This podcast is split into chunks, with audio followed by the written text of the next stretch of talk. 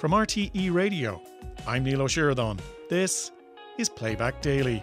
This is, and this is the word of the day, a word known as sharenting, isn't sharing as a parent too much of your details. A Freilan or feeling is either a, a wolf lover, a wolf killer, or someone with the essence, the spirit of the wolf. We've asked Met Éireann to come on, but they're they're not available. Um, we could forecast that, I suppose. Coming up on this edition of Playback Daily, sharenting. What is it, and why on earth are you doing it? Snow on the way, but why won't Met Éireann tell us about it? And Irarua August Ira Gloss.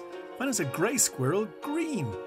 That's all on the way over the next hour of the radio catch up show that could have happily lived its whole life without ever hearing the word sharenting. The musings on the news, or musings, if you will, on this morning's Ryan Tubridy show started with news of a crackdown on that dreadful trend of sharenting. Sorry, what? There's a great word. In, in France, uh, they've decided that people, that is to say, parents who seek social media acclaim attention, might say, by posting images of their children could be stopped under a bill being considered by the French Parliament. This is the countries around the world trying to get a handle on the world of the internet, how, how hard it is to, to be a sheriff in the in the Wild West in 2023, really hard. But they're giving it a go. Um, what did they? Who came up with that, that wonderful expression? Was it David Lloyd George talking about trying to deal with Eamon de Valera? Was trying to it was like trying to pick up mercury with a fork. And I think that's what it is like trying to legislate for the internet, trying to pick up mercury with a fork. Um, but fair play, uh, President Macron is on this. Uh, the draft private members bill uh, targets a growing band of influencers earning fame and money by chronicling the lives of their children. This is, and this is the word of the day, a word known as sharenting. Isn't sharing as a parent too much of your uh, details? with uh, it, it's too much. More than half of French parents have posted pictures of their children on social media. Nine out of ten did so when their offspring were under five. And the average child has its image shared on social media, wait for it, 1,300 times before the age of 13. It's a lot of sharenting. There are parents making several thousand euro a month throwing spoonfuls of mashed potato at their children's faces, says the president of the observatory in France. These practices amount to digital violence, while the battle was successfully fought to get rid of slapping and other humiliating practices. Uh, the sponsoring MP of the bill said parents seemed oblivious to the fact that 50% of the pictures exchanged on paedophile forums originated from photographs posted by families on social media. Certain images, notably uh, maybe babies or, or uh, school uniforms, whatever, particularly interest uh, paedophile circles, this bill says, and images uploaded by uh, parents and often come uh, came back to haunt youngsters who become targets for bullying. And the law is aimed at reinforcing young people's privacy, minors' privacy, and enabling family court judges to deprive parents of rights over their child's image, uh, which would be transferred to a third party, such as social social worker. So that's that's smart uh, smart uh, law, I think. Um, in uh, they're trying to bring in in France the TV show Toddlers and Tiaras, it was like that because it feels, feels exploitative towards children, doesn't it? You have to be careful and mind them and, and, and see how you're how you're going to work with them. But online, there it is again. It's just it's it's it's a tricky one. If I never hear the word sharenting uttered again, twill be too soon. Shall we go to happier news again? Ooh, yes, please.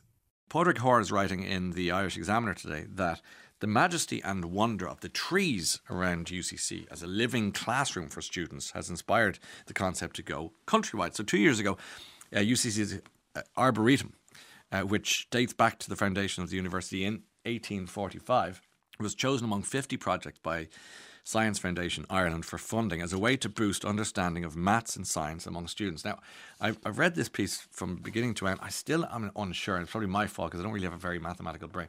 I'm not quite sure how the trees are helping the understanding of maths and science. I'm sure somebody will immediately write in and I'll happily accept it. But further into the article, it says considering one of the f- considered rather one of the finest learning grounds as a recognised arboretum. There are about two and a half thousand trees to explore across 120 different species. I didn't know this, including native Irish and British trees, as well as American, Asian, Australian, and European. And some of the standout trees include a pair of 150 year old giant redwoods, an Irish champion wing nut tree, and a collection of mature pines, including Scots, Monterey, and Bhutan. One of the most recent additions is the Wollemia. Now, I say that like I know what I'm talking about. I don't. All I see is beauty. I don't know the names, but I'm sure it's gorgeous. It's managed by Jack Murphy, which, as you know, he's a busy man these days, and his team of gardeners uh, across the grounds of UCC, namesake of our own producer this morning. The importance of our trees, they say, and the tangible uh, benefits that they can provide, whether that is tackling climate change, increasing biodiversity, and or adding to the beauty of our urban and rural landscape. But anyway, I'm going to put that on my list of things to do next time in. I'm in Cork. Another reason to visit beautiful UCC. Good. The beauty of UCC and its trees celebrated by Ryan Tubridy this morning. And from the banks of our own lovely Lee to Hollywood, California, and a nugget from the upcoming Oscars ceremony. Elvis Presley, uh, as played by Austin Butler, uh, Freddie Mercury, as played by Rami Malek, Whitney Houston, as played by Naomi Ackie. Uh, all do a fine job. Now, I didn't see the, the Whitney Houston one, but I did love both the Elvis and Freddie films. And when Austin Butler got to the BAFTA Awards just gone by, he didn't bring his girlfriend as plus one. He actually brought a woman named Polly Bennett. And I said, why did he bring Polly Bennett and not Kaia Gerber? Well, the answer to that is that she was the movement coach, a movement coach who spent months working with him to transform him into the king so well. And he obviously, in fairness to him, was so grateful for the transformation that he said, Will you come as my plus one? Because she did such a wonderful job.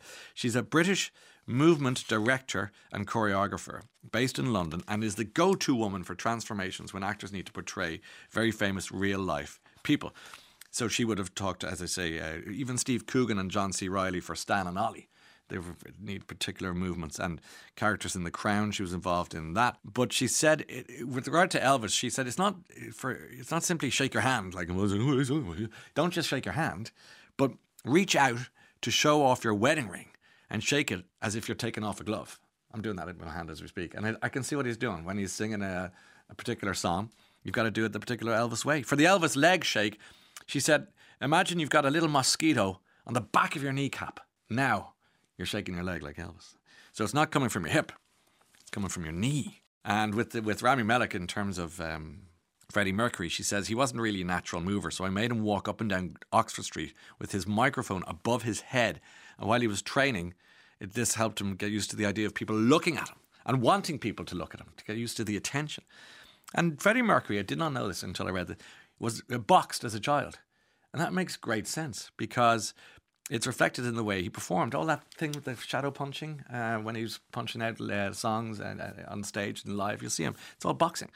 So what? Uh, that's what they had him do to get used to that. And Elvis, of course, when he does all that crazy, particularly on Vegas, that's all karate. He was mad into the karate stuff. So if he does Polk Salad Annie. Will Austin Butler bust out some Elvis esque karate moves when Colin Farrell wins the Oscar? It'd make for some good post slap Oscar memes, wouldn't it? Now, next up, the perfect wine crime. Or was it? RTE News reporting a Spanish couple. They, they went to this, she's a former Mexican beauty, man and woman, checked into this hotel using a fake Swiss pa- passport, Michelin three star restaurant at the hotel. And afterwards, they were given a tour of the renowned wine cellar. This is important detail the wine cellar. And then they retired to their room. Now, that's fine. They, they run down the clock till 2 a.m. Now, the wine cellar has very, very, very expensive wine there. So they've got a plan. And these are bad guys, this couple. So 2 a.m., the woman calls the reception and asks, you know, there's always one guy left at the reception, the sole employee. Uh, and they ring and she said, can I, can I ask you to make me a salad, please? And he said, Not really, no. I'm on my own. And you've just had a 14 course tasting menu and now you want a salad. It's not really. It's not really. I, I not really. But she kept insisting, and he said, "Okay, okay, okay," just to make her go away. Now, while he was getting the salad ready, her other half slipped into reception, stole an electronic key, which he thought would get him to the wine cellar, but it was the wrong one. So what does she do? From outside the wine cellar, he calls the partner and says, "Distracted guy, the night manager." So she rings him and said, "Hi," and he goes, "Oh, yeah, hello.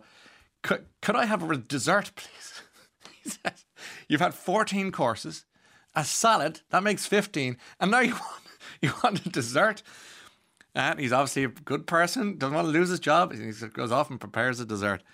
So the guy goes back to the this is obviously the couple the guy goes back to the reception he goes to the box he takes the master key from the wine cellar opens it and he takes 45 bottles of wine.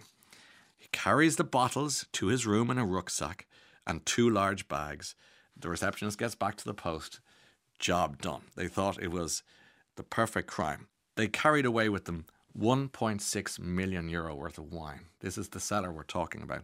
Turns out they were caught and they had CCTV. These were two fools. And the Spanish court yesterday has jailed the couple. A bottle of Chateau d'Yquem 1806 itself, one bottle worth 350,000 euro. God help us like at least a house worth of wine.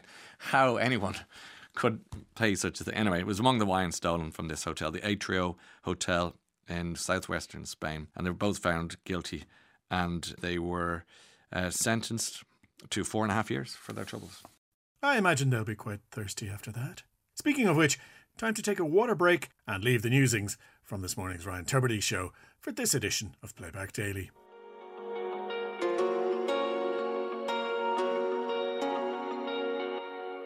A Dublin Magdalen laundry, Donnybrook and Church State Power in Ireland is published today, and two of the book's editors, Dr. Maeve O'Rourke of the University of Galway and Dr. Mark Coen of UCD, spoke to Claire Byrne this morning.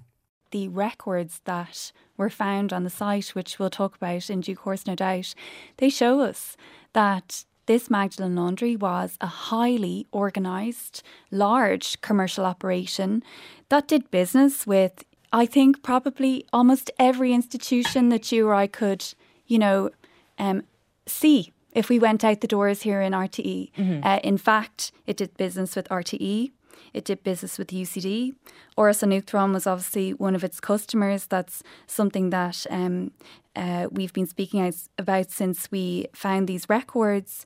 It did business with numerous hospitals, uh, St. Vincent's down the road, the National Maternity Hospital, Blackrock College as well, other schools, Switzer's, Elm Park Golf Club, Fitzwilliam Lawn Tennis Club, CIE, the Commissioner for Irish Lights, the Blood Transfusion Service Board, many hotels and embassies, including the French, Argentine, and Canadian embassies. And there's no suggestion that any of those organisations did anything wrong, but what it does tell us is how embedded in society the laundry was. Absolutely. And it was sold in 1992 by the nuns as a going concern. So this isn't ancient history, this is very recent. The records that we have are from the 1960s to the 1990s, mm-hmm. um, very extensive indeed.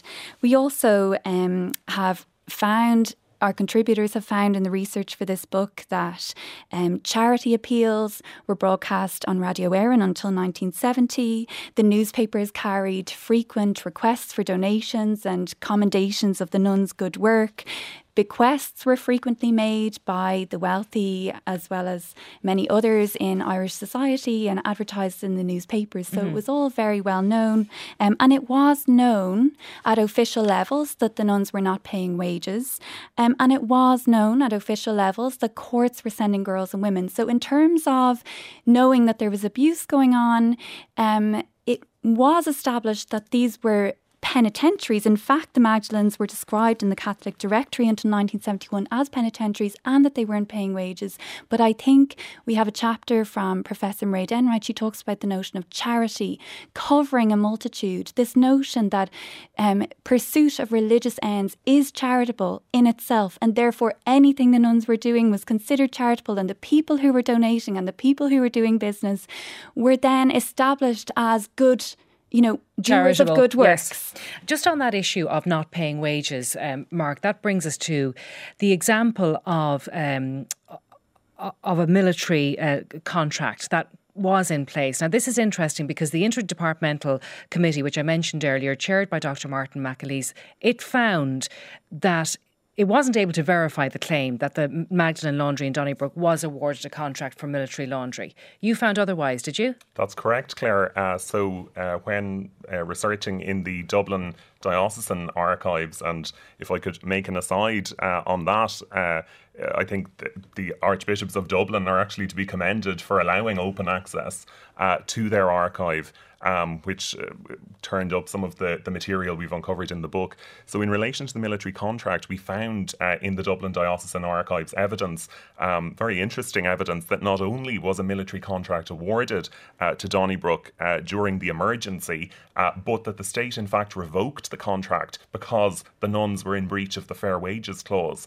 uh, in, which was a standard clause in all state contracts. and, and there's correspondence between the Sisters of Charity in Donnybrook and the Department of Defence. And uh, the Reverend Mother at the time, uh, Mother Eucharia, uh, Eucharia Greer, um, uh, argues very robustly that she, she, she's aghast that the Department of Defence can't understand that uh, you know that this is a charity, and she makes the point, for example, uh, well, uh, in the commercial laundries where they pay wages, um, if if the business goes down, they let people go, but she says we always hold on to our penitents. Mm-hmm. And she talked about the bed and board that they get and all yes. their needs being met and their doctor visits and so on, equating that to payment more or less. Exactly. Yes. Now we've asked uh, Dr. Martin McAleese to comment on this, and he said that he's not saying anything further beyond his report.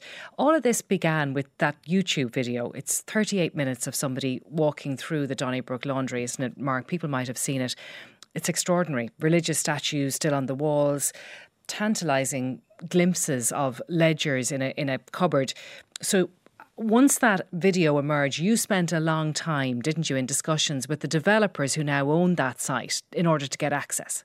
Exactly, Claire. Yes. So, I mean, the, the, the kind of route into all of this research was that video on on YouTube. Uh, we don't know who who filmed it or posted it, but uh, I'm very grateful to them, uh, whoever they are, because. Um, when I saw that video um, around 2018, um, I was just, uh, as you say, like taken aback by what had survived. I couldn't believe that um, the laundry that had, the Magdalen laundry that had closed in 1992, um, still contained all this religious imagery, the statuary, um, the machinery from the 40s and 50s, um, and as you say, tantalising glimpses uh, of of possibly ledgers. And uh, when when we so we entered into a dialogue uh, with the owners and agents for the owners uh, of uh, the laundry, and we were allowed in with an archaeologist, Professor Laura McAtackney, who has um, a, chapter in the book also. And we found a very rich material culture and uh, rich uh, documentary evidence also in the mm-hmm. form of correspondence uh, uh, between, um, in particular, between uh, the laundry and the hospitals dating from the 1980s. So, uh, you know, this is very recent history. Um, and, and all of that documentation, has that all been gone through and catalogued now at this stage? So a very good question. Uh, so it's been deposited uh, in the University of Galway Library Archives, and it's undergoing a process of, of cataloguing at present. So okay. um, it, it will be, it will be publicly available uh, to researchers. Coming back, Maeve, to the finances now. There's a chapter in the book that deals with that. Dr. Barry Houlihan from the University of Galway says that the records demonstrate the laundry was a very well organised, industrial, and profitable enterprise connected to the highest echelons of the Irish state, and you've explained those connections to us a moment ago. But in terms of the finances and the profits, what did you find? Well, Dr. Barry Houlihan is the archivist in Galway, so he has been looking through um, elements, I suppose, other than the financials, more to do with types of clients and um, also looking at the analysis perhaps more importantly on the finances by uh, Dr. Bríd Murphy of Dublin City University and Professor Martin Quinn of Queen's University, University Belfast, both experts in accounting. So they um, looked through the extensive records from the years 1962 to 1987. They then took um, years at random recreated the accounts. They found that the Magdalen Laundry generated a good financial surplus annually, and that routinely the laundry transferred between a third and a half of its surplus on trade back to the Religious Sisters of Charity. Mm-hmm. Um, now, don't forget, as a charity, is it possible legally to say this was profit? They are by definition non profit. They were sending their money back to continue their religious ends. Um, but certainly there was a very significant surplus in 1975. For example, that surplus that went back um, would have bought two and a half seaside bungalows in Bray. Um, in today's in today's money, in the money back then. Okay. So the purchasing power is something that mm-hmm. Um, Dr. Murphy and Professor Quinn uh, note in their chapter. So it is not insignificant, and they do note that that surplus was no doubt made possible in large part by the girls and women's unpaid okay. labour. Um, that was Dr. Maeve O'Rourke of the University of Galway talking to Claire Byrne this morning. Maeve and Dr. Mark Coen of UCD, who was also talking to Claire, are two of the editors of A Dublin Magdalen Laundry, Donnybrook and Church State Power in Ireland.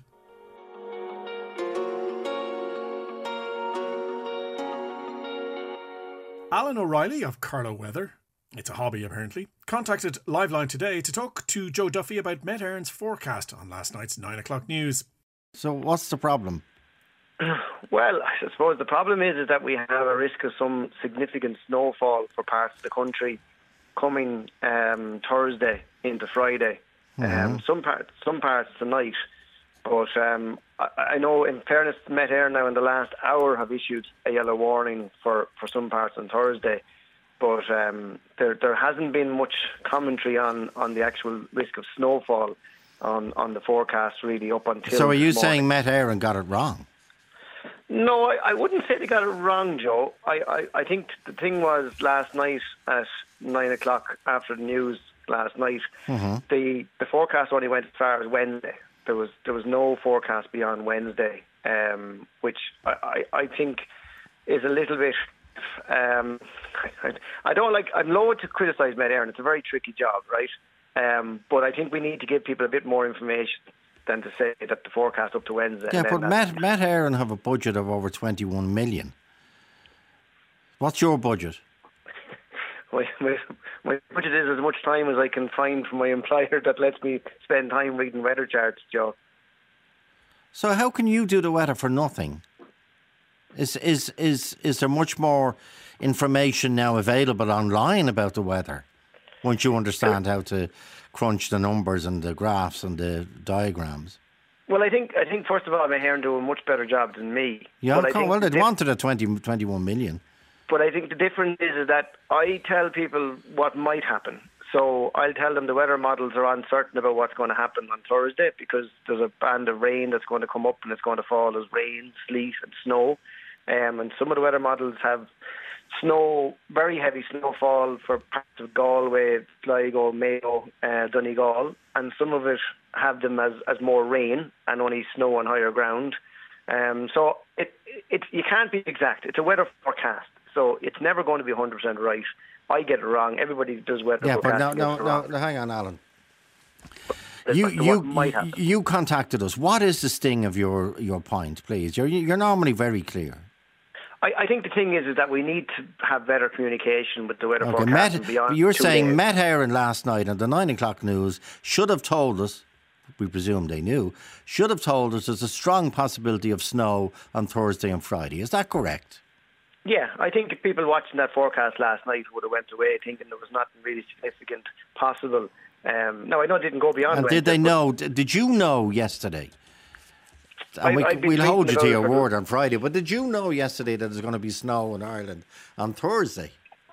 I, I knew there was a very high chance of it happening. Yes. Okay, where where whereabouts? Um, really draw a line between Galway and Dublin and go north of that. Well, good luck. And how yeah. much snow? You could be looking at 5, 10, 15 centimetres. Um, like the UK Met Office issued warnings out as far as Friday yesterday. Okay. So they had they had warnings out as far as Friday, and they're giving Northern Ireland to see um, five to ten centimetres of snow and possibly up 15, 20 centimetres on higher ground. How does that compare, say, with the beast from the east? Oh well, the beast from the east was a different kettle of fish okay, altogether. Okay. But well, I, um, it's, it's, it's, I, will um, we've asked Met Éireann to come on, but they're they're not available. Um, we could forecast that, I suppose. Um, now, the, the the does Ireland not go to a standstill when you mention a light dusting of snow? Is It that is that not the problem? It does. And and to be fair, there's history where forecasts for snow in the past, if snow was forecast in the past, didn't happen, and people cancelled events.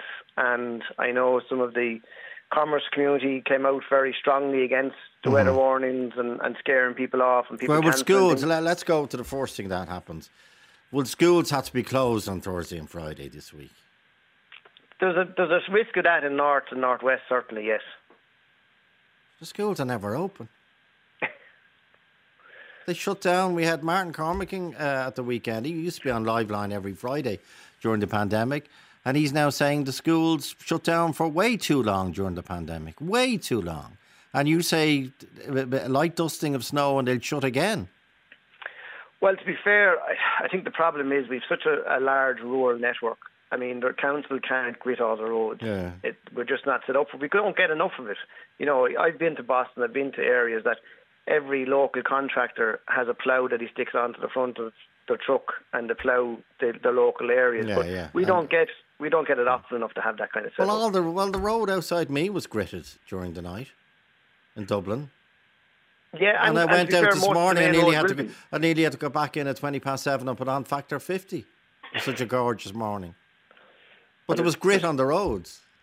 There was, and, the, and to be fair to the councils, they will grit the main roads, and the TII will grit the main roads, but the local roads in rural areas, unfortunately, don't get gritted because they just don't have enough capacity to do that. Okay. So you're saying snow from Gal- north of Galway, Dublin on Thursday. What time on Thursday beginning? Well, I, I'm saying a risk of it. A risk, um, yeah. and, and it's from Wednesday night, really, through Okay, early from tomorrow night. Thursday. Okay. You have been warned. Carlow Weather's Alan O'Reilly has told us to expect snow this week, and you heard it on this afternoon's Live Line.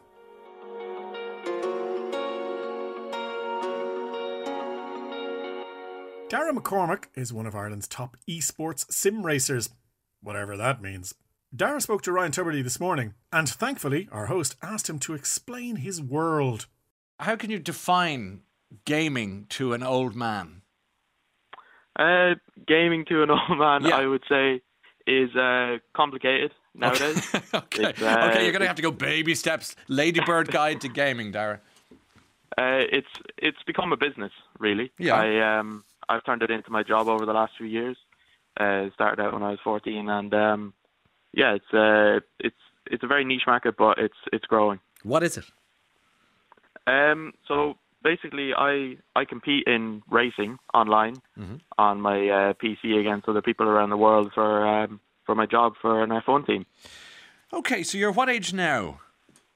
Uh, I'm 18. And can you remember the first time you played a video game of any description? Oh, probably I'd say about when I was three. I would have started on a Nintendo DS. And what were you playing? What sort of games were you playing on the Nintendo DS? I was playing likes of Mario Kart and uh, uh, and a game called Asphalt. So just uh, just simple games. Okay, you're smiling now because you, you, it's like nostalgia for you thinking about Mario Kart and all these old games. I take it.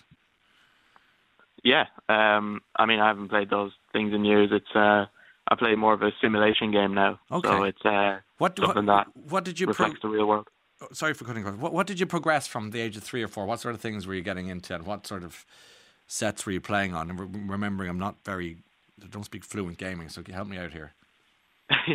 no worries. Um, I used to play a game called Gran Turismo on my dad's old PlayStation. Okay. uh, back when I was very young, and then um, from from my communion money, actually, I ended up buying a Xbox, and I progressed into just more simple racing games and uh, just trying out, see how I am uh, for fun, and yeah, Okay, and then at the age of 14, you took it online, is that right? Uh, yes, I decided to compete professionally in um, a 24-hour race where I race with teammates, and um, yeah, it turned out we actually finished second place in the race. Okay. So from there on, that's that's where my career went. How does that work physically? Are you at home in a, in a gaming chair, uh, racing cars on computers? Yeah, basically, uh, Okay. just just imagine you're in an arcade playing a game, but we're against other people around the world with uh, teammates. And you are the youngest uh, playing this. Uh, I believe in that race, yes, I was Okay. actually the youngest. So when you won that, you what what what do you do with that with that victory or sorry we came second but that sense of achievement what, what's the ambition uh, the ambition for me was to try and make it a career um, so get offers from say bigger teams uh, bigger organizations that'll come and offer you say maybe a two year contract that will that will set you up to uh, to compete in the biggest competitions okay so who signed you up then uh, I actually joined the Williams Racing uh, Academy mm-hmm. uh, for esports. So from there, I gained two very experienced teammates to work with, and uh, they helped me come along. And you represent Monster Rugby Gaming? Uh, yes, I represented Munster Rugby Gaming last year in a big competition. And is it lucrative, Dara? Uh, yes, it is um, only if you're at the very top level, though. It's it's quite difficult to reach the top level. Uh, when, and when I say lucrative, how can I ask how much money we're talking, or, or is that a rude question? Uh, no, no, it's fine. Um, I'd say it obviously it, it, depends on who you are and what your team is. Okay. But I'd say on average maybe about two thousand five hundred a month. Nice. Uh, if you're at the very very top. So, what, what did you do when you were playing away and your folks were saying, Where's he gone? He's up in his room again. What's he doing? The usual. uh, how did that argument work out? Because it's hard being a teenager anyway. It's probably hard being a teenager who loves playing on his Xbox or whatever it is you're playing on for hours and hours and hours and hours and hours and hours and hours. So, how did you navigate the potential problems there between parents and teenage boy and the potential for all sorts of, you know, skullduggery. um, it was it was a difficult one for a few years, but um, my cousin helped me out mostly by um, by telling my parents that I was actually you know very good and they should try and give me a chance to pursue this because um, I just played a few games with him and he was like he's he's actually very good. So I uh, had to convince my parents uh, by myself as well that it, it could work out. So I had to show them you know what I was doing in big competitions and how much money that could be earned from this. So okay. I needed to also balance it with school too. Very good. And uh, was that a, was that a, an argument you had to have, or were you very much uh, your own captain of your own ship, saying, "No, I'm gonna. I know what I need to do here. I know who I need to convince, and I know what I need to do to get it right." Yeah, no, I, I definitely knew what I needed to do, but of course, my my parents were very traditional about it, as in like, um, you know, we haven't seen anybody do this before, so how could you do it? So it took it took a lot of convincing, definitely. But over I over the last few years, especially, they've they've come around to it, and I lived up to my promise and passed my leaving cert. Congratulations, good man yourself. And that's the pro- I think the problem is is almost a, a, generational gulf for some people like myself who don't understand this world, and you who are so deeply into it. And as I've learned recently about gaming and this world generally, it is more lucrative as an industry than music and movies put together which I thought was extraordinary. So you know, it, it, I'm kind of out of step here, and you're ahead of the curve. But you you managed to convince your parents that this is something that you can do for a living. So you've done your leaving cert, and what what happens next? Um, I just I'm I'm finished school now. Obviously, um, I'm not in I'm not in college. Yeah. I've decided to take this up full time, of course, uh, which is of course a risk, but I know that I can pull it off, and I'm fully confident in myself. So for for the next couple, I'd say five years at least, I'm I'm looking at competing in the highest level competitions for the, the biggest prize money. That's the uber confident Irish gamer Dara McCormack talking to Ryan Tubridy this morning.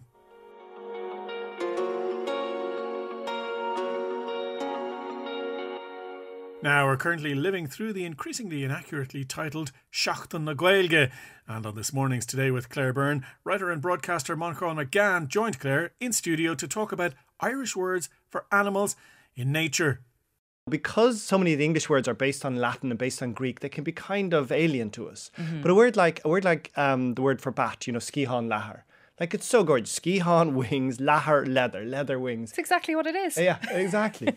um, or what is it? Or like uh, the spider, like spider. I forever, I knew the Irish for spider was Dawn Allah, and I never thought like Davan is Davan, little ox, Alla is either falla or isle, so either of the wall or the cliff, the little ox of the cliff or the wall. Mm-hmm. Why it's that, I've no idea. Well, it speaks to the strength of a spider because they're hardy little things, aren't they? I see, exactly. Yeah, yeah. And when it comes to bats as well, we had skihon lahar, as you say, but there are other words too, aren't there, for bat? Yeah, exactly. Eel tog is another. And so eel means a flock. So it's just because one of the people would have seen these sudden flocks of them going on. Or the other one, um, the sort of, is a boss iha, which is. Um, uh, it's sort of, you know, no wonder people are afraid of bats when you have a word like that, bossiha, which is like, you know, death of night. Like, so it's it's not it's not the sort of thing that's going to, um, or boss doroche, actually. Um, yeah, sort of black or darkness, um, death. Okay, many people, I know not all people, but many people were afraid and are afraid of bats. So that's probably speaking to that. Some people love them, I know, and have them happily living in their attics and uh, would never have it any other way. The word for squid, particularly descriptive, uh, tell us about it. So mahar suig, mahar huig, and so mahar obviously a mother, and then suig or huig is to suck or to to to hold around, to squeeze into you, and mainly it's sort of focusing on the squid's motherhood. And the, um, a squid mother, you know, will have seventy thousand eggs, and then some certain forms of squid and octopus will actually they'll only have them when they're about to die and they'll lay all these eggs and then they will sit on these eggs until the eggs hatch and all the little squid squidlings maybe come out and the the the squid mother um, will def- will fend off all the att- attackers, you know, keeping her, keep looking after her children until she's eaten alive. So she's a sucking mother. Exactly, she's looking after them all. Fabulous. Squirrels. I love squirrels because they annoy uh, one of my dogs at home and they sort of laugh in his face. But there are lots of words, aren't there, for squirrels? Yeah, exactly. So, um, I mean, normally we'd say irarua, no iragloss. Yes. Irarua, a red squirrel, iragloss, a grey squirrel. Which is green in my Irish. I know that's what. So that's an example of how an, of a different language gives you a different way of seeing the world. Because as you say, glass is green, and then do you remember glass is green, and then unya is for artificial green, which is always a lovely difference. Um, but then glass actually meant the color of the sea. And you know, to a people of us who've been speaking this language for two and a half thousand years on this island, who've been living on the island for longer, looking that sea wasn't just green, it was blue, it was grey, it was all these different shades. So then glass can refer to those different shades of the sea. So as you say, ira glass can be it's it can be used for grey, for grey in the form of animals, that can be a bit of a shimmer. So a grey a horse, a, you know, can be used you say you say mm-hmm. like a couple glass. It's not a definitive grey. You know, it, it can change depending on the light, the seasons, and whether they're standing with the shade of a tree or something. Exactly, which is what any artist will tell you. You know, you for even in school, in art school, they say, "Look at that painting. A white thing is not white." So it's almost Yeah. that lesson. People, it was just perception. People were looking around them, and then the other word is um, is well, even iraru is weird. You know, because darig is is one of the words for red. Yes. but this is very specific. Darig is either very strong or very bright red. So f- a fire can be darig, or the different uh, layers of the soil. It can be a dark red, or blood is always darig. But then rua is often the hair, so it's more sort of russet red, the hair of an animal. And uh, so obviously, you know, long ago they looked at him, no, that's more ru- rua than, than darig. Okay, and uh, Madrin Rua is a fox, isn't it? My father used to sing a song or say, tell us a poem about a Madrin Rua. That's the one. Uh, or Tagran and Tadana. Um, yeah, mother. Yeah, and there's a few words like shunach is another word for a fox. But you know, when you look at that, it isn't that bright blood red. The color of a, of a fox, it is more browny. There's another word for the squirrel on cut on madra crown. Which is, you know, basically the dog of the tree, just because it would have looked like a small dog, as opposed to cut crown, which is a pine marten. Mm-hmm. And again, a cat, pine marten does have those claws and is always scrambling up trees. So when you have different words for the same thing, is that a geographical thing? Does it depend where you are? Yeah, exactly. I mm-hmm. mean, you know, our, I mean, the best way of understanding Ireland is through its geography. It was all these peninsulas, and most people didn't move from one peninsula to another. Like I'm at the moment making a, a TV series about holy wells, and I was out in Achill, and there's three holy wells. There's many other main wells, but three holy wells. I'd be talking to people in Achill. They would have been to their local holy well. They wouldn't have been the other one. Like Achill is pretty small, so Ireland was always local. So the Yes. words you used, the phrases you used, were, were always local. Okay, so let's come back to our, our animals now. We've mm-hmm. spoken about the squirrels and how they can be different shades of grey or, mm-hmm. or almost green. Wolves, long gone from the Irish wilderness, some want them back. Um, they were quite common though at one time, and they had a couple of different names as didn't they? Exactly, like right up until the 18th century, which is not that long ago. And in fact, you know, they were survived in Ireland a lot longer than in Britain. They had in Scotland, they had, they had eradicated them all. Um, so yeah, the main one I suppose is Machtira, and Machtira is interesting. You know, the sun, Mach, son, Tir of the land, son of the land, and that ties into this concept that a lot of different cultures you know, wolves were taught to be otherworldly and were taught to maybe change into humans. So, you know, you see that little Red Riding Hood and the wolf, or we see it with that great, the cartoon saloon Wolf Walkers movie. Yes. There was this idea that they were slightly beyond. Another one is Fuel Hu. And Fuel means wild, and Ku is obviously a dog, Cú Chulainn, or a hound more. Fuel Ku, wild. Um, wild hound. And there was a lot of saints called Fuelon. And Fuelon is uh, basically means you know, Fuelon can be a seagull, which is wild thing. Fuel can be wild or shrieking. So Fuelon is either wild thing or shrieking thing of the of the of the sky. So, are all, being. can I stop you there now? Are all feelings wild things? Well, that's the wild thing, yes. what they are, no, but they're more than that. A Fuelon or a feeling is either a wolf lover, a wolf killer, or someone with the essence, the spirit of the wolf. Do you know the way when we go to America or the Native Americans and we look, they say, you know, I am Buffalo Soldier or whatever I am.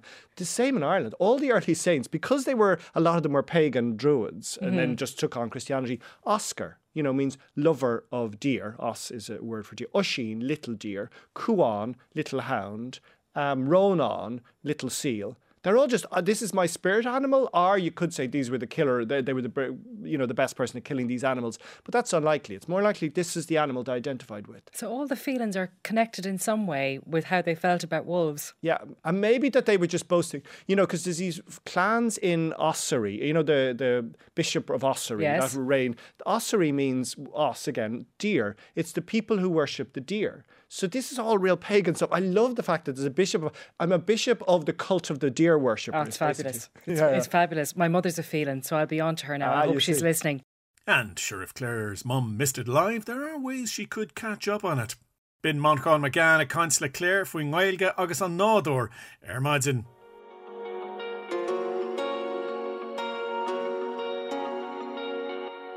Fostering Fortnight started yesterday, and on this afternoon's Ray D'Arcy show, Ray spoke to two foster parents, Niamh and Leanne, and started with Niamh, who's been fostering for 13 years. Initially, I started fostering on my own as a single person. And then I met my husband in 2010, and he had to be um, he had to be interviewed to be a foster carer at that stage. And uh, I suppose look, it was one of the main things for me. I loved doing it. I'd initially got involved with fostering through doing the Chernobyl children. And it was kind of the next progression, I suppose, that I loved what I'd done with those kids. So I was working full time. So I, I started off by doing respite fostering, which would be just taking in kids, say, on a Friday evening and then dropping them to school Monday morning on my way to work. Right. Uh, now, a number of things you've covered there. Um, firstly, you, you've sort of dispelled one of the myths. You were single and you were able to foster. Yeah. right. So Yeah. that, that's allowed. It is allowed. It is Okay. absolutely. Um, once you have, I suppose, somewhere for them to sleep, they have to have their own bedrooms, um, and that kind of is criteria, and that you can give them, you know, lots of love and attention and take care of them. Okay. Uh, and then your husband, and that was a deal breaker. You said, I'm, I'm going to Yeah, it was. Go on. Yeah. We met and we uh, we had a bit of a whirlwind romance, Ray, and um, he asked me to marry him after six weeks. Right. And uh, so, um, look, six months later, anyway, we put the ring on the finger, and he came. He, I did say, say to him, look, if you're not going to do this, it will be a deal breaker for me because we were both kind of late in our forties Yeah. at that stage. Well, I was just forty, and um, I suppose, look, I knew children weren't going to be something in our lives. And I loved just doing the fostering, and I haven't looked back with it. I- we- We've been blessed to meet some really amazing kids, and he met the two children that I was fostering at the time, and yeah, he he jumped on board and was delighted to take part. When you have a, a chat with somebody that you haven't met before, uh, Yeah. and the, the topic of fostering comes up, how do you describe it to them? What do you say to them? Um, it depends on the person, Ray, to be honest with you. I mean, I have friends who have looked into doing fostering and they're thinking about it. Um, I suppose for me, the criteria would be if you have smaller children in your house, you have to get them to a certain age um, because children coming into your home from foster to foster will have different issues coming in to to you. Mm. And I suppose you want to give them the best of your time and care that you can. So I suppose you need to be in a, in the right head head uh, head frame, and you have to have the space in your life to do it. Okay. And that's what I would say to some of my friends. Yeah, it's it's, it's a selfless thing to do. Uh, Leanne, yeah. I'll bring you in there. So you're not doing it too long. No, I'm I'm considered a newbie, I suppose. Um, I would be two years fostering now and three years since I started the process. Right, we'll get to the process in a moment. Uh, but why did you start it or want to do it? Again, very similar to Niamh there. It was I was kind of growing up and just realised, you know, that not everyone has, you know, the traditional mum, dad, and different types of families. And as I met my now husband, I had said to him, you know, I would look into maybe adoption or fostering as we went through in our married life. And we decided then to try for our own family, which we're blessed with. But after three children, we I was finished carrying children, if you will, and just decided then I was like, we definitely are not complete in our family. Right. So we sat down, we talked about it. Obviously, did first thing Google searches into TUSLA and fostering Ireland and everything. And from that, we were like, okay, I, th- I think we could do something like this. Again, it's such a wide spectrum. Like we didn't know if it was at the time long term, short term, respite, emergency. So once we made the call and got a few answers and talked to TUSLA, we got into more depth of what might be suited best for our family and our situation. Yeah, so you've three of your own. Yes. And and a lot of people would say, well, that, that that's enough. Thank you very much. Without bringing other children into your life. I think I was always referred to as Pippa Ross from Home and Away growing up. I always, if you remember Home and Away. Yes. Oh, um, oh, Pippa. Yes. Yeah. Yeah. yeah. Uh, so you, you, from an early age, you, oh, yeah. you, were, you were talking about having loads of children, were you? I always said to my mum and dad, I'd love five. Right. and okay. obviously, then I carried three, and I was like. I, I don't think I can carry anymore. Mm. It was kind of recommended by the doctor at the time. Look, you're blessed with three, you know, let's leave it at that. And I thought, okay. And then when my youngest hit one, I was like, no, no, we're not, we're not done. Yeah. So that's how we started the process. We would have rung up when she was one, um, not realizing at the time there had to be an age gap between your youngest child and any child you bring or your oldest that's child. one of the stipulations. Yeah. Yeah, and again, it, it, you have to be very considerate of who you're bringing into your home as well for yourself and the attention that child or children may need, and while raising three young children of my own. That's foster parent Leanne, who, with foster parent Niamh, was talking to Ray D'Arcy this afternoon marking Fostering Fortnight.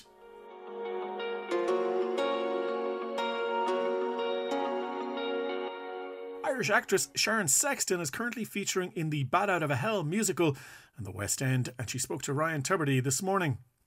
So I'm from Naas in County Kildare originally, so I'm a mm-hmm. Lily White. Yeah. Um, and uh, I studied um, drama in Dublin and DIT's Conservatory of Music and Drama because there was no musical theatre course back in the day when I studied over here, um, which just wasn't an option for me. So I did my degree in drama and I was allowed to do that because I could also be qualified as a teacher out of it. So that was the safety net, if you know what I mean. Sure. And then I kind of picked up bits and pieces of work um, and singing and musical theatre was always what I wanted to do. So any musical stuff that happened in Ireland that came my way, I was lucky enough to audition and I got to um, some roles, some super musical theatre roles in Ireland in Aikino and in Anglo the musical and also in like the Gaiety Panto and stuff. But there was nothing that would kind of sustain a career throughout the year. Okay. So it was that kind of decision of whether I was ever going to really go for it or not. And by the time um, I took the leap, I was nearly 30. So I was lucky enough that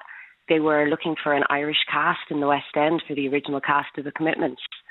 So I flew over and back six times for rounds and rounds of auditions, and um, yeah, I was in, and, and that was in 2013. So I've moved over here since then. I've kind of I've never looked back, thankfully. So you're you're bouncing from stage show to stage show uh, after the commitments. Where did where did you go? Yeah, I did a little tour of a musical called Cabana, and then I was lucky to get back into the West End with Billy Elliot, yeah. which was just such a super show. But um, yeah, like there's so much work over here, and it's fantastic because I love musical theatre, and there's a lot of it. But also, there's so many people that want to do it, so it's the same as anybody in any of these kind of businesses. You're you're bouncing, but it's the time in between when you're you're not in a show that you're kind of always on the hunt for the next gig. So Bat Out of Hell came along in 2016, and that's been that was just like a career changer for me. Okay, the Bat Out of Hell. This is where it all happened yesterday when we were chatting uh, about this. Yeah, uh, I, you know, it's funny. Um, I was watching I was watching Meatloaf on, on TV recently, and I didn't realize that uh, the Bat Out of Hell as an album was conceived as a musical originally. Is that right? Yeah, that's right. So it was over 40 years ago now, and Jim Steinman had written this epic, epic musical. He was a big opera fan, and so that's obviously all the Meatloaf songs are famous also for being so long. Yeah. You know, you remember Anything for Love that was number one, and it was like seven and a half minutes, but all of his songs were huge, epic rock songs, and he wrote Bat Out of Hell as a stage show, but nobody would make it. Um, and he ended up discovering Meatloaf, and he gave him the name Meatloaf, and um, basically created this kind of rock Pavarotti with Meatloaf. And they said, look, if no one's going to make the show, let's just get these tracks made and put it out as an album. And that became Bat Out of Hell, the album that everybody knows that was like a huge hit worldwide, which I think even took them by surprise.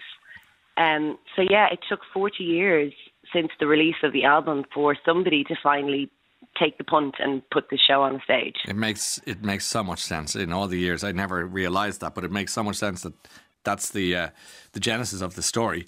And Meatloaf was was he um, like a musical star before he kind of got into the rock world? Is that is that what happened there? He was, yeah. He was in Rocky Horror, the the um, stage version of the show, and then of course he had a cameo in the movie as well. And I think he did other musicals like Hair, the musical and stuff. He was dabbling in musicals and Right. stage stuff off Broadway. Um, and then obviously Bat Out of Hell to just sent him on a completely different stratosphere, you know. And you're just back from uh, New Zealand and Australia, and they they love a bit of meatloaf over there. Yeah, it was actually incredible. It was just amazing to play. And we changed up the show as well when we went over there because the show has run in the West End, in the Coliseum, and we also have played in Toronto. We were in the Bord Gáis, of course, last year as Mm. well on tour. And it's always been done in a theatre setting, like the musical.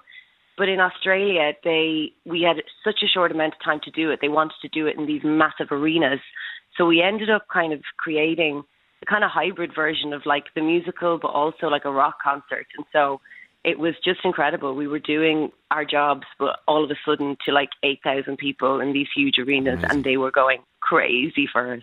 Sharon Sexton, Irish musical theatre sensation, talking to Ryan Tubridy this morning about her stint in Bat Out of Hell, the musical.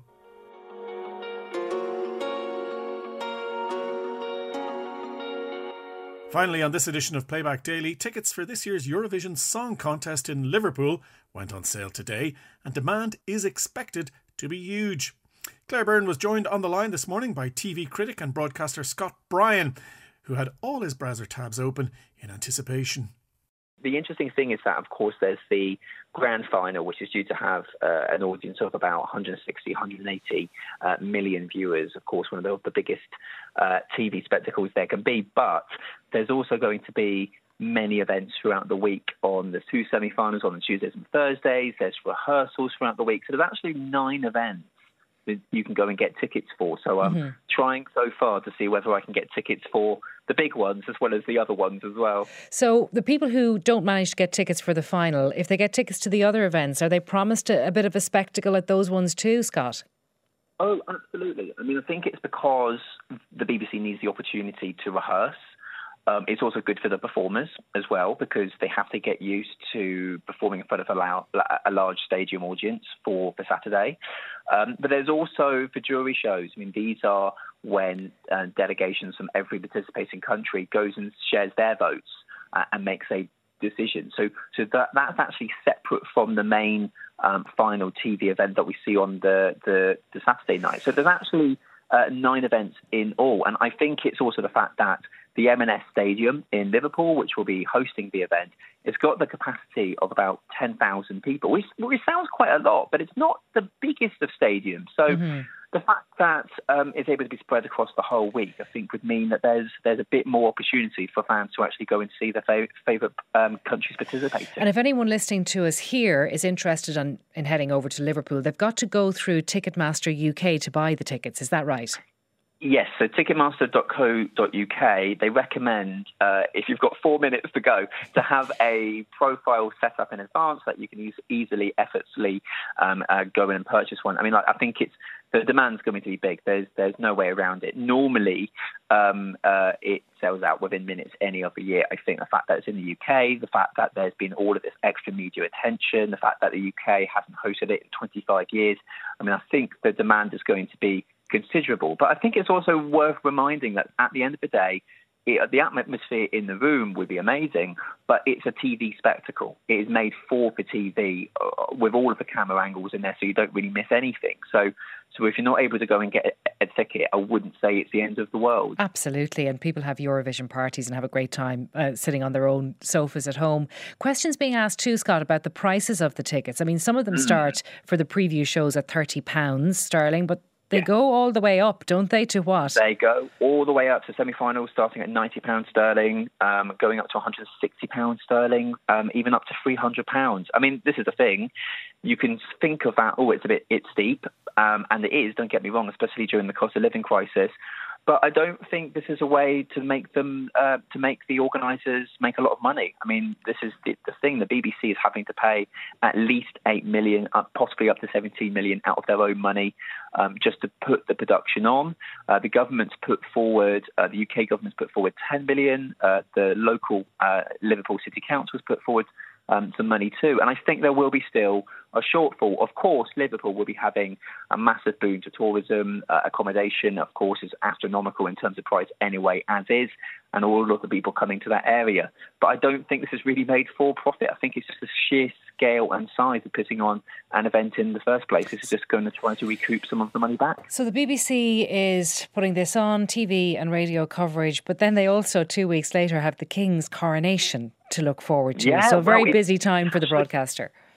It's actually closer. I mean, it's it's the week after. So so it's going to be the coronation on the Saturday. Um, then there's going to be um, the uh, special event on the Sunday, a bit similar to the Platinum Jubilee celebrations um, for the Queen that was um, last summer. Um, and then two days later, it's going to be the first semi-final uh, taking place in Liverpool. Um, two semi-finals, and then there's going to be the final. And uh, I mean, the scale of this. This is the biggest event that the BBC, two biggest events the BBC would ever have to air. And eight months ago, they didn't know that they would be holding either. Mm-hmm. So of course, a considerable opportunity, but also a considerable kind of cost to it too. And who's representing the UK for the Eurovision? You don't know yet, do you? Don't know. Oh. So we would have to find out by next week. I think there's there's a, um, a firm date, normally the middle of March, when the EBU, the European Broadcasting Union, wants everyone to finalise and confirm their entry. Um, in the UK, of course, we have had it before, in which it's been decided by the public. But it's actually going to be done by a record company um, and the BBC them, themselves. So I would expect no confirmation, maybe Wednesday, maybe Thursday. TV critic and broadcaster Scott Bryan talking to Claire Byrne about tickets for this year's Eurovision in Liverpool which went on sale this morning. And that's all I have for you on this edition of Playback Daily. The programme was compiled, written, and edited by me, Neil O'Sheridan. Don't forget you can listen back to all the programmes featured on Playback Daily on the RTE radio player. And there'll be another episode of Playback Daily at the same time tomorrow. Until the next time, for me, thank you for listening and good luck.